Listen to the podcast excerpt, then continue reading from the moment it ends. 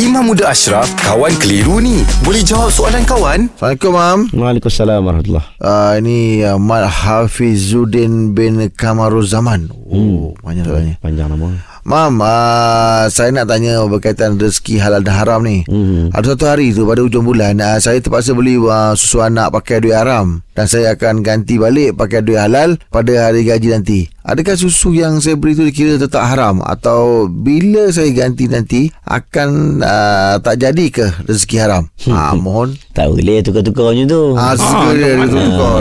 perbuatan haram dan perbuatan haram tu ambil pula rezeki yang haram bagi Hmm. anak nak makan nak ganti pada hari Allah yang lain Akbar, tak subhanallah. boleh ha, jadi uh, kalaulah dia sudah melakukan perbuatan haram ambil rezeki yang haram Mm-mm. contohnya dia ambil RM20 yang haram Mm-mm. waktu itu dia tak teringat dia pun leka tapi bila dia dah insaf dia nak gantikan duit dia dengan RM10 RM20 untuk ditazkiyah tul, tazkiyatul mal untuk menyucikan hartanya dia nak bagi kepada badan amal kebajikan Mm-mm. dengan RM10 RM20 yang dia pernah ambil dulu yang haram itu cerita lain itu tak apa sebab hmm. dia dah dia dah terlupa tapi waktu sebelum daripada itu sebelum daripada berlaku peristiwa itu dia dah niat tak apa aku nak ambil benda haram aku nak bagi makan kepada anak aku benda yang haram dan nanti satu hari nanti aku ganti balik eh tak boleh Tak boleh. Ah, tak boleh. Ah, cerita tadi tu benda yang dia dah insaf. Ah, Dulu dia insaf. dah buat, Ya. hari ni macam mana nak buat? Aku dah Bukan buat yang dirancang, eh? Aku dah bagi ni dia, dia, dia plan pula. Kan tidak semua orang pakai ambil rezeki Ah, haram betul lah.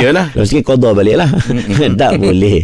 Ah, Astagfirullah. Tulilah min haramin fannaru aula bih. Kena ingat setiap darah daging yang terbit daripada benda yang haram, maka api neraka layak untuknya. Janganlah kita bagi kat kita pun kita tak nak. Apatah lagi kita nak bagi kat anak-anak kita. Patut lebih kita tak sanggup lah. Anak-anak kita tak bersalah. Dia budak. Mm-mm. Yang kita bersalah kenapa kita nak bagi dia makan benda-benda yang tak betul. Betul.